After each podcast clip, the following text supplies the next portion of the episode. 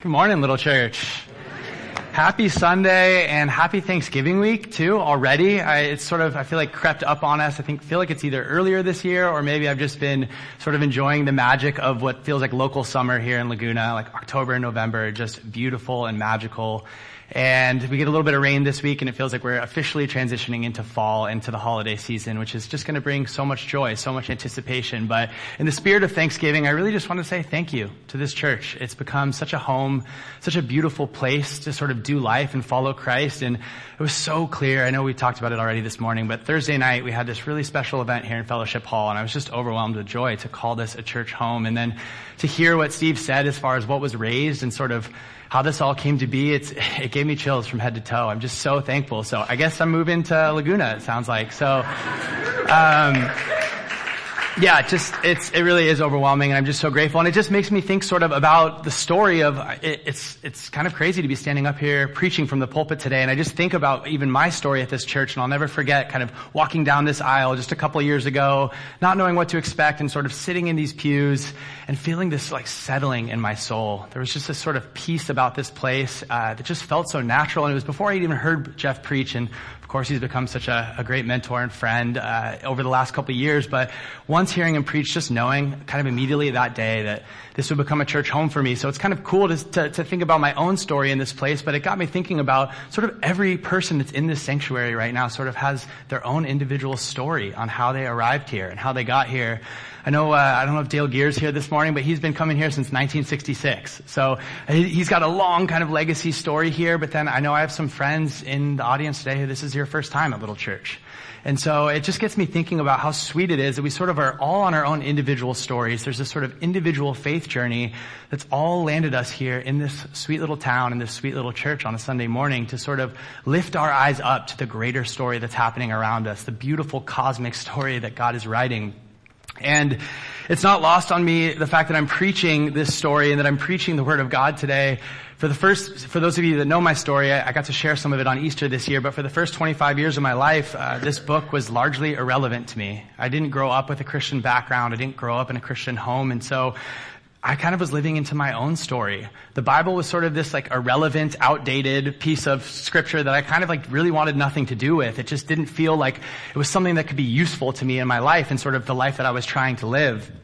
And yet, at a low point in my own journey, kind of the lowest point possible, I turned to this book and opened it for the first time, hoping to have eyes to find truth and to find something um, to kind of latch onto, and all of a sudden, the the words in the scriptures, sort of the words in this book, took life and gave me new life in a way that sort of reoriented my whole story to the Word of God. And so, um, I just I want to sort of set the tone for today that that's why we come to church. That's why we're all here on a Sunday morning is to be reminded of sort of the greater story that's taking place, to sort of lift our eyes up into what Jesus is doing. So, uh, I get the pleasure of sort of reading a story today and it's a little bit longer and when I get to it, um, we'll sort of unpack it deeply, but I just love stories because they help us make sense of the world it sort of separates us, I think, from the rest of creation. When you sort of think of like the trees or maybe the fish in the sea, like I don't think they're necessarily thinking about their story. I don't think, I think they're just simply existing. And yet us, as sort of made in the image of God, we sort of have this consciousness that's always kind of wrestling with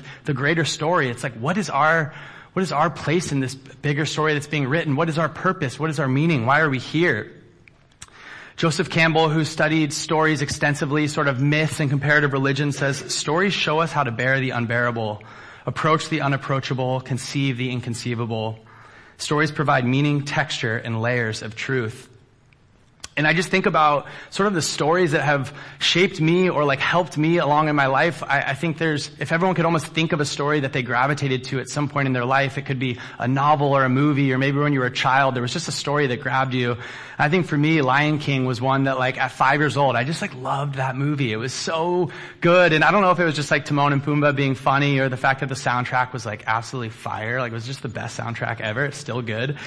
Uh, but I, I, I loved that movie and then just, it just was funny. A couple months ago, I was on a flight to Africa and they had The Lion King and they had sort of the new Pixar version of it, which was a little speculative about at first. I was like, how do you redo a masterpiece? Like it was so good as it was. And then the beautiful thing is they kept the story the same. They changed the animation, but as I watched the story in my 30s, I was just like, I was brought so low. I was amazed at just sort of the hero's journey and sort of the arc of the story is still so beautiful and resonates and sort of pulled me into it in a way that I found myself bawling on a, on a plane flight. Just like, wow, this is really moving.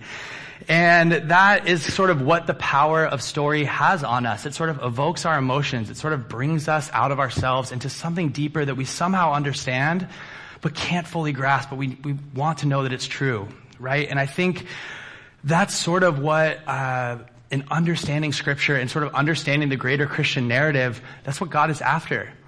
The great author of the, the, story from beginning to end is, is writing this beautiful story sort of of the universe that we're taking part in. And it, it begins in Genesis 1 with, I just love that, that how the story begins is in the beginning, God. And from Genesis through Revelation, but through where we are all the way to today, he's continuing to write this story that we're all taking part of. But the beautiful thing about the Christian narrative was that he didn't just write the story, but that he actually placed himself into the story. Through his son Jesus, he actually reveals himself to us. And I love sort of the way that C.S. Lewis kind of um, makes this analogy. He goes, it's like if Hamlet were to ever know Shakespeare, Shakespeare would have to write himself into the play and sort of enter the scene the sort of beautiful image for us to truly know the Spirit of God is to actually know um, what He was like, and He does that through His Son, Jesus. Lewis says it like this as well in this quote that I love. He goes, Now the story of Christ is simply a true myth. A myth working on us in the same way as all the others, but with the tremendous difference that it actually happened. So it shouldn't come as a surprise to us that Christ used stories as a primary way of teaching, that he loved to kind of show us his character and his nature through storytelling. And he would call these stories parables. And I know many of you are probably familiar with what a parable is, but just to kind of, uh, for basic teaching to share with you guys, I mean, a parable was basically kind of a short, metaphorical, allegorical story that sort of had an underlying truth to it, sort of a spiritual truth to it. Parabole in Greek means to place beside. So you can almost think of like there's, there's an initial meaning, but aside, besides that, there's something deeper happening. Or you can even think of another derivative, the shape of a parabola. There's like a center point and there's two sort of symmetrical lines happening. So there's, there's two things at play here. Sort of, Jesus used things like nature or farming or things that felt uh, something we could connect to initially and then use that as sort of metaphorical language for what was underneath that he's trying to show us what the kingdom of God is like. And what I love about Jesus is just he uses teaching rather than telling us directly what we should be doing. He sort of uses these stories to shape us. He has more than 30 parables throughout Matthew, Mark, and Luke, and it's typically in response to a direct question. There would be, whether it be the Pharisees, the religious leaders, or the disciples would ask a question to him, and it would often be a hard question, and I just love the brilliance of Jesus. Rather than him just saying, do this or do that, or this is how it is, he goes, he responds with these really rich stories. And what I think so beautiful about that is it shows his heart. He's not after our behavior modification. He's not after just getting us to behave right or do what's right. God's not interested in a story with a bunch of automatons who are just doing exactly what he wants us to be doing, but he's actually inviting us in so that we have a kind of choice out of love to engage and enter his story by our own choice and be involved in it. That Jesus is after our heart transformation, that he's trying to engage our emotions so that we willingly join in the story that he's writing. So often why he says the kingdom of God is like when you think about something as big and incomprehensible as God, the only thing we can do is compare it to something. And so that's what Jesus is sort of showing us through these parables. And the beautiful things about, the beautiful thing about parables is they sort of move with us. Depending on where you are in your faith journey, I think today's story might hit you in different places. I know it does for me. And sort of like the Bible as a whole, it's this like living story that changes with us as we go throughout our walk. And one for me, as I'll sort of set it as an example, is that's been really powerful as far as showing that changing is the parable of the prodigal son. I know we're probably familiar with that story, but just in its simplicity, I'll sort of um, summarize it. It's there's there's a father who has two sons, and out of his great love and compassion, he gives them both their inheritance. The younger son asks for his inheritance, and then he actually goes and he squanders it all away on prostitution and partying and sort of loses himself and in his disgrace and shame and at his lowest moment he comes back to the father out of humility and the father just lovingly embraces him and kisses him and throws him a party and welcomes him back with compassion it's this sort of this beautiful moment of grace. And i've felt myself being that younger brother and i've experienced that in my walk and sort of feeling that overwhelming feeling of grace. And at the same time, there's this other thing happening in the story where there's an older brother who does what he's supposed to do and he stewards his blessing well, but at the same time, he sees what's happening with the younger brother and sort of in his own pride and sort of in his obedience feels that he should be owed more. And I've actually found myself in my Christian walk in the last few years, sort of in my own obedience, feeling like, well, where's my blessing? And sort of relating my, relating more to the older brother on, what about me? And so that's what's so interesting about these stories is they, they start to shape with us. They start to move with us. And so my hope today is that wherever you're at, that this story would move along with you. What's cool about Jeff preaching from the lectionary is that didn't get to really pick a passage today. It wasn't about like framing up the message that I wanted to give to the church, really. There, there's a beautiful sort of honesty about moving through these prescribed passages that were sort of in line, and, and this is what happened to be today's message. And so, uh, my hope is that by just reading it and letting the word be the word, that this would challenge us and press some buttons for us. Keller says it like this, and I think this is just a sweet way to approach the Bible um, and a good reminder that contemporary people tend to examine the Bible looking for things they can't accept, but Christians should reverse that, allowing the Bible to examine us looking for things God can't accept. So with that, we are going to finally dive into our story, which is in Matthew 25. And I'd actually love to invite, we, everyone has Bibles in front of them, sort of in the pews. We we're going to put it up on the screen. That's typically what we do. But this is one of the longer parables, and I'm just a big fan of engaging with the text that's in front of you. I think it can be really powerful to kind of move with it as we read. And so, just would invite, uh, for those of you if you feel comfortable, and if you want to read from the screen, that's great. But it's on page 830 if that's helpful.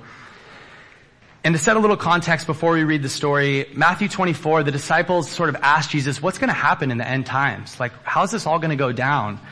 And Jesus, being Jesus, rather than just answering simply, he answers with not one, not two, but three parables in a row, sort of uh, elucidating and illustrating how this is all going to go down. And this is the second of the three parables. And again, as a, as a sort of a context, a talent, this is called the parable of the talents. A talent isn't necessarily like being good at guitar or being able to like juggle. A talent in this story is actually like a significant sum of money. It's uh, almost equivalent to like a year's wages. So just think of it as a substantial amount of money in this story. And so before I read it, uh, I'm going to pray because I just want to lift uh, our hearts and eyes up to see the scripture. So Father, we just thank you so much for Jesus. We thank you for his word. Lord, we just ask that you would uh, open our eyes to see, that you would just speak truth through this story. We thank you that you love us, and we just pray that we would feel that love this morning. In Jesus' name, amen. All right, let's dive in. So, starting with verse 14, for it will be like a man going on a journey who called his servants and entrusted to them his property. To one he gave five talents, to another two, to another one, to each according to his ability. Then he went away. He who had received the five talents went at once and traded with them, and he made five talents more. So also he who had two talents made two talents more. But he who had received the one talent and went and dug in the ground and, and hid his master's money. Now after a long time, the master of those servants came and settled accounts with them. And he who had received the five talents came forward, bringing five talents more, saying, Master, you delivered me to five talents. Here, I have made five talents more. His master said to him, Well done, good and faithful servant. You have been faithful over a little, I will set you over much. Enter into the joy of your master. That's key. We'll come back to that. Verse 22, and he also who had the two talents came forward saying, Master, you delivered to me two talents. Here, I have made two talents more. His master said to him, Well done, good and faithful servant. You have been faithful over a little. I will set you over much. Enter into the joy of your master.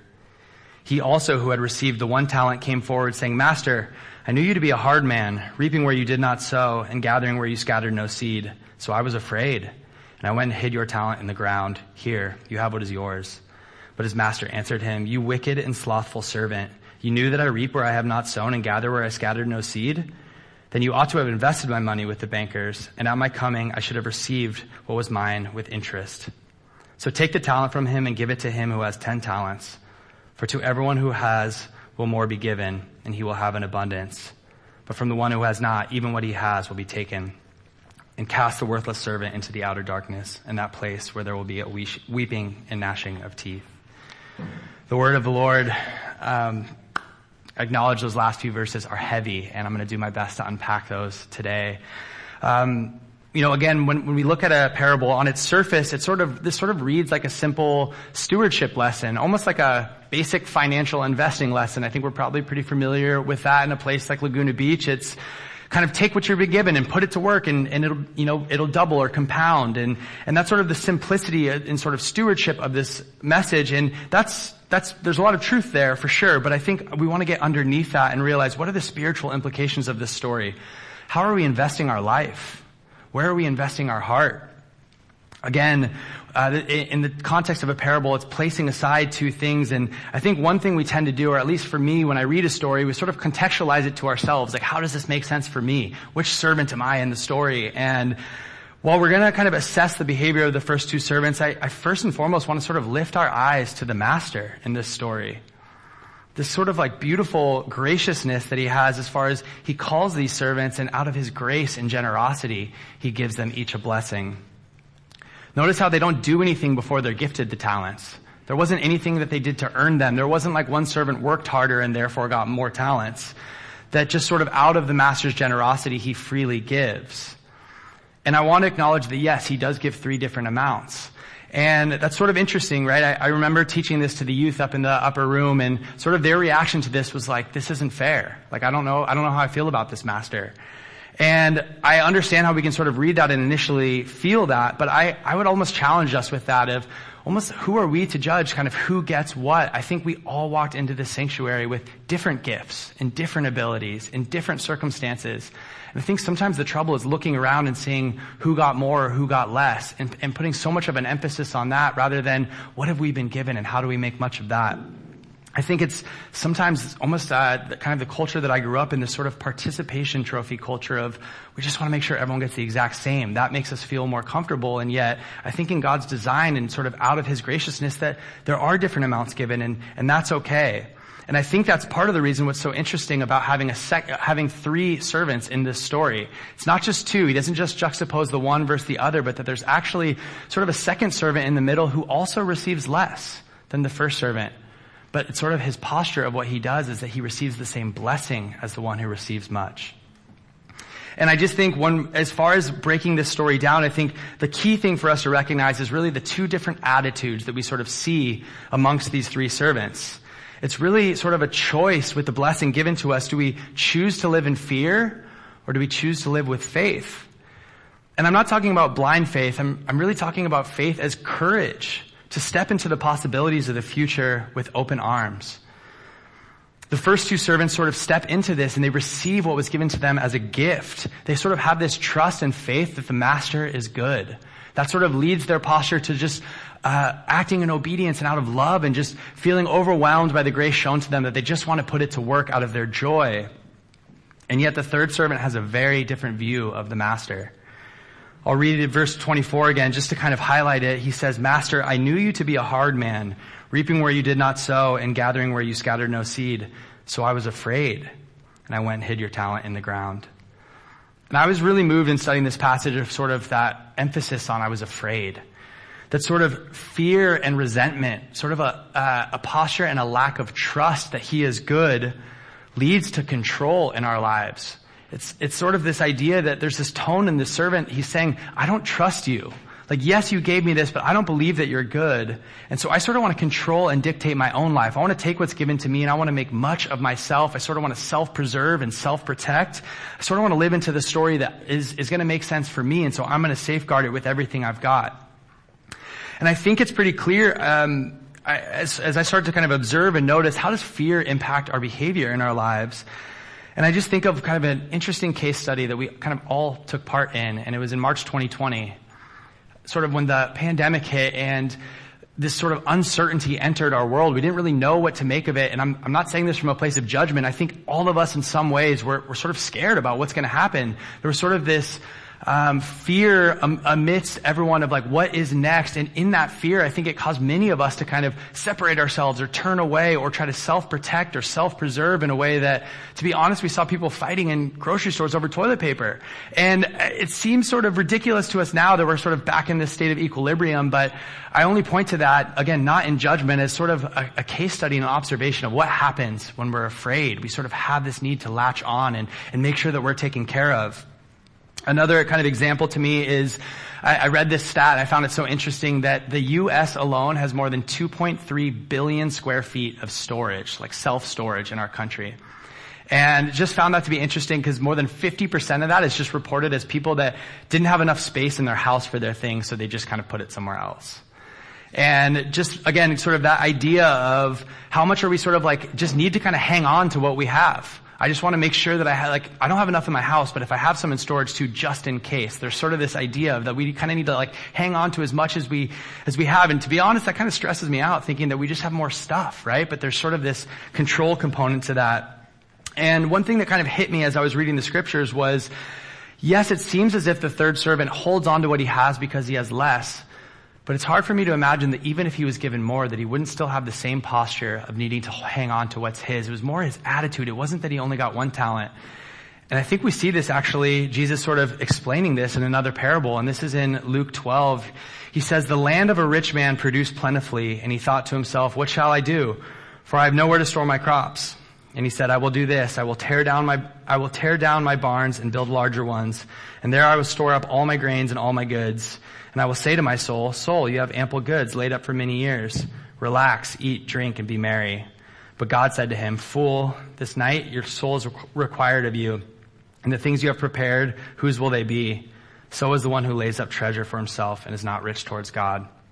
So we even see that with much, we can still sort of have this posture of needing to make much of ourselves. And I think this is how the enemy sort of works in our world. Sort of uh, plants this like scarcity mindset in our minds where he whispers in cunning ways to sort of take what's yours, fend for yourself.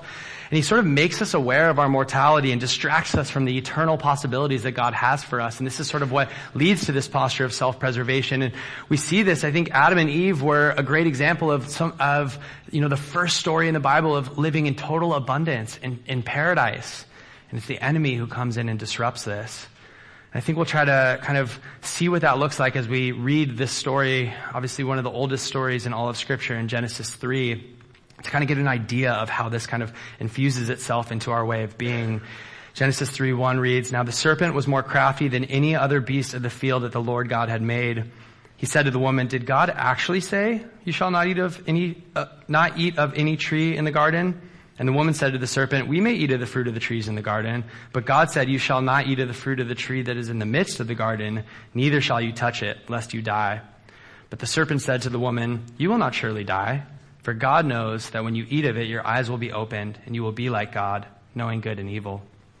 You can kind of see the tone and sort of crafty language that the enemy uses here, sort of questioning Eve in a way that sort of heightens her own self-importance. And this is sort of the way when he speaks to us, he heightens our self-importance and, and sort of his, his aim here is to make us doubt God and to make much of ourselves.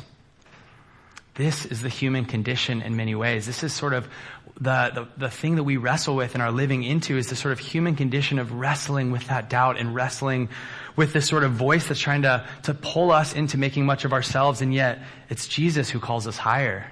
It's Jesus who's calling us deeper.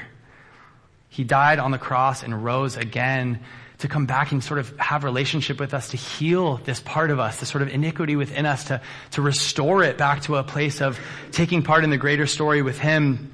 John 10:10 10, 10 reads, "The thief comes only to steal and kill and destroy. I have come that they may have life and have it to the full." Out of his great love for us, he's doing everything he can to unearth what we've buried for ourselves, to show us that there's a different way of being that it's actually not about us, but it's about Him. And that should be freeing for us to step into and live into. It says in Galatians 5.1, it's for freedom that Christ has set us free. Stand firm, therefore, and do not submit again to a yoke of slavery. this sort of idea of like being slaves to the things of the world, the things that we think we need. He's, he's longing to set us free from that. And to be honest, while I believe in Christ, I find this work at me, I find this at work in me daily. This sort of need for control, this sort of need to latch on, to make much of myself. And to be honest, uh, in, in sort of doing life with Christian friends here, this feels like a common thread as a Christian is wanting Jesus and wanting a life with God, but also sort of wanting what we want, sort of wanting to do it our way. Like Eve, we want paradise, but we also want the fruit. Like the third servant, we want blessing and multiplication, but we also want to keep our inheritance just in case. We want peace and joy and freedom, which comes by faith, but we also sort of want the things of the world too, right? Like we want more social media followers, or maybe it's more attention, or a better job title, or a bigger house, or maybe to kind of hang on to that unhealthy addiction or obsession that we're really not sharing with anyone, but we know about. And Christ is challenging us here, saying, I want all of you. All of you. Not your stuff, not these other things you're trying to do to make much of yourself or to make it seem as if you're after me, but I want your heart. Whatever you keep for yourself will be taken, but whatever you are open handed with and willing to give up, you will be free from. I love this quote from Campbell, again, who is kind of a master in mythology. He says, We must let go of the life we have planned so as to accept the one that is waiting for us. And that's very much been, uh, if I could just be honest, that's been my journey in the last six months and sort of finding myself to this moment right here, sort of finding myself on staff at this church. I was living a life kind of for myself. And even though I was a Christian and, and became a Christian at the age of 26, I also was kind of trying to hold both in many ways. And uh, I was kind of working my way up the corporate ladder at this company, Kendall Jackson, and after nine years, kind of ascended to a place of what felt really good, right? It, it, sort of gave me the pat on the back. It gave me sort of the, the title and, uh, you know, the, the salary in order to buy a home and sort of, sort of do all the things in the world. And yet, as I began to do ministry at this church, as I began to, to do life in this way, I just felt God pulling me more and more to sort of the joy of serving Him. And I started to live in sort of this tension. And if I'm being honest, I knew to some capacity about a year ago that I wanted to devote my life to this church. And yet, for about six months, there was sort of this tension and wrestling with God as, again, the enemy whispered so loudly. I mean, his voice can be so loud as far as the, the constant thoughts going through my mind were, well, what are people going to think? What about your mortgage? Are you sure you're going to be able to survive? What if the back house doesn't get done? What if that doesn't work out? You want to get married and have a family. You really think that'll be, you really think that'll happen being a youth pastor? These are sort of the ways that he makes us doubt. And yet, underneath all that, I just felt this deeper call and deeper joy. And so where there's that tension, it's, there, there can be something so freeing in, in sort of listening to what Campbell's saying is letting go of that life we have planned and accepting the one that is waiting for us. And I'm not up here to tell everyone that you're supposed to leave your job and go into ministry. That's not what I'm kind of prescribing. It's more an understanding of where's there tension in your life? Where are you latching onto something or where are you trying to control your own story? What can you surrender? Could this be Him calling you to something greater? And if you're here today and you're not living in that state of fear and control, but you really are living into faith and you're feeling this abundance, and that's so beautiful. And continue to, to use that abundance to multiply and, and um, extend that grace to others. But if you're here and you're feeling like this feels really hard, the sort of thing you're talking about of like giving up the world, I'm, I'm not so sure about that. I have some good news. God entered the scene in the story, not just to tell us these stories, not simply just to teach them. He lived it. He embodied it.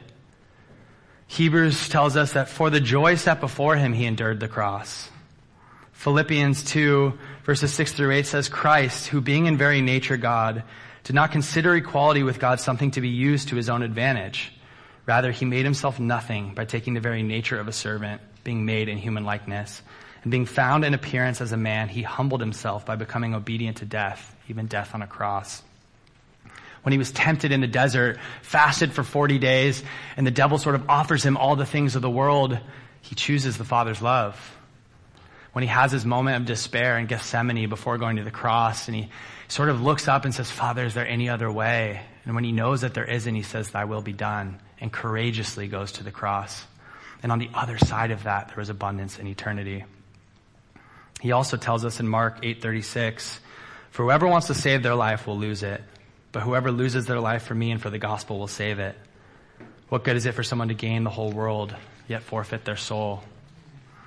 I think he's serious about this. As we gain worldly things, what are we giving up as far as our soul?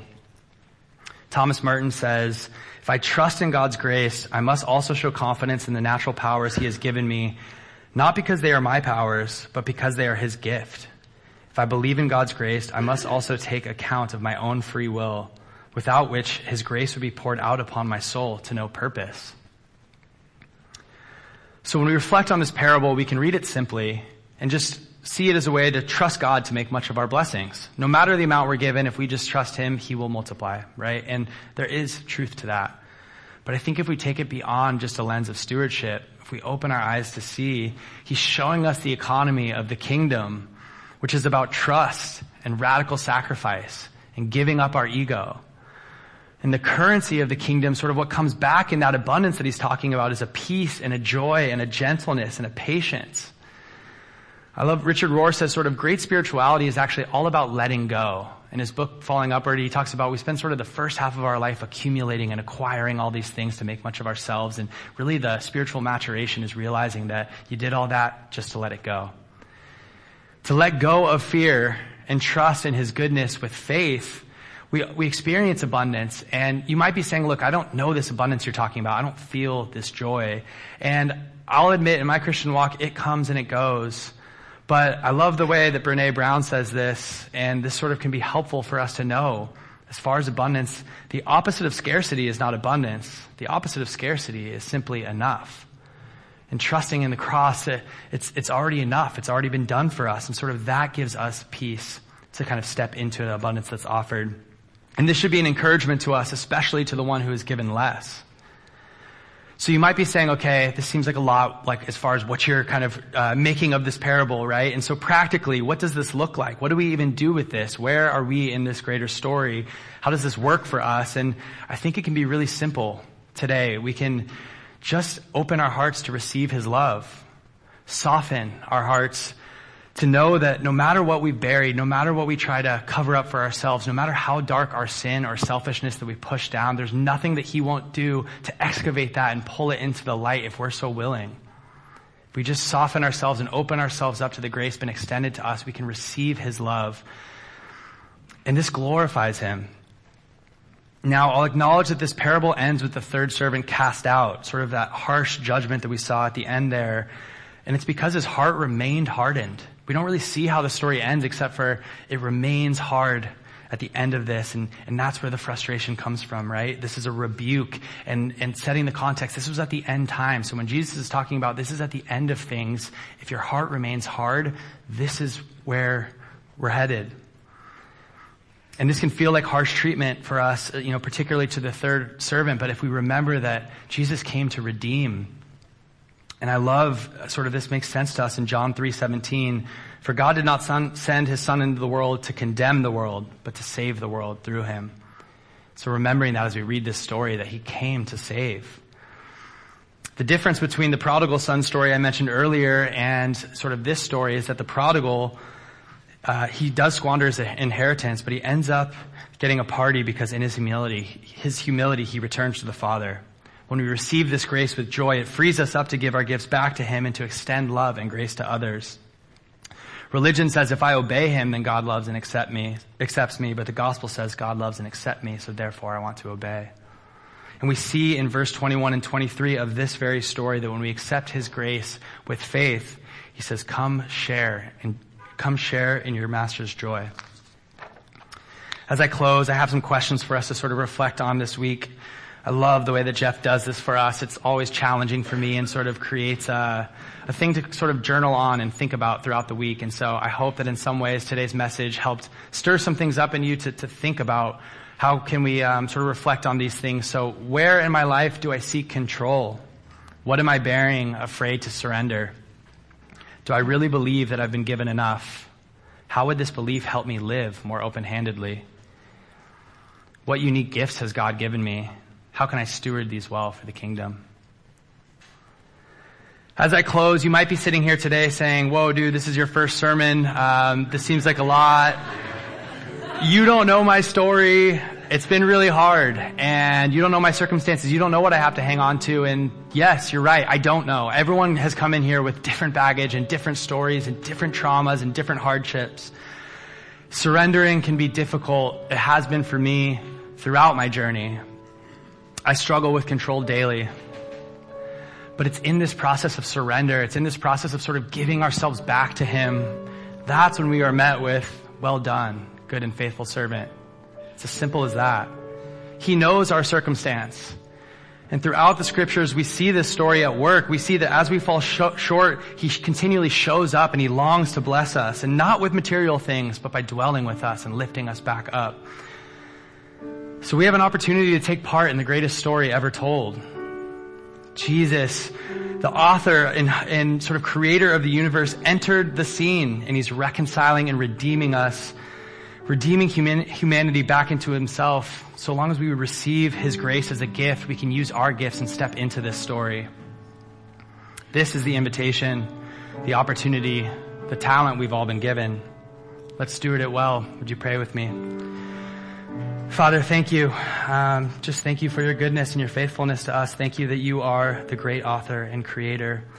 Thank you for our part in the story. And Lord, we just ask for soft hearts. We ask that we would just give it back to you that we would make much of your name and that we would just trust that you are leading us into truth, that you are leading us into abundance, that you are after our joy, Lord.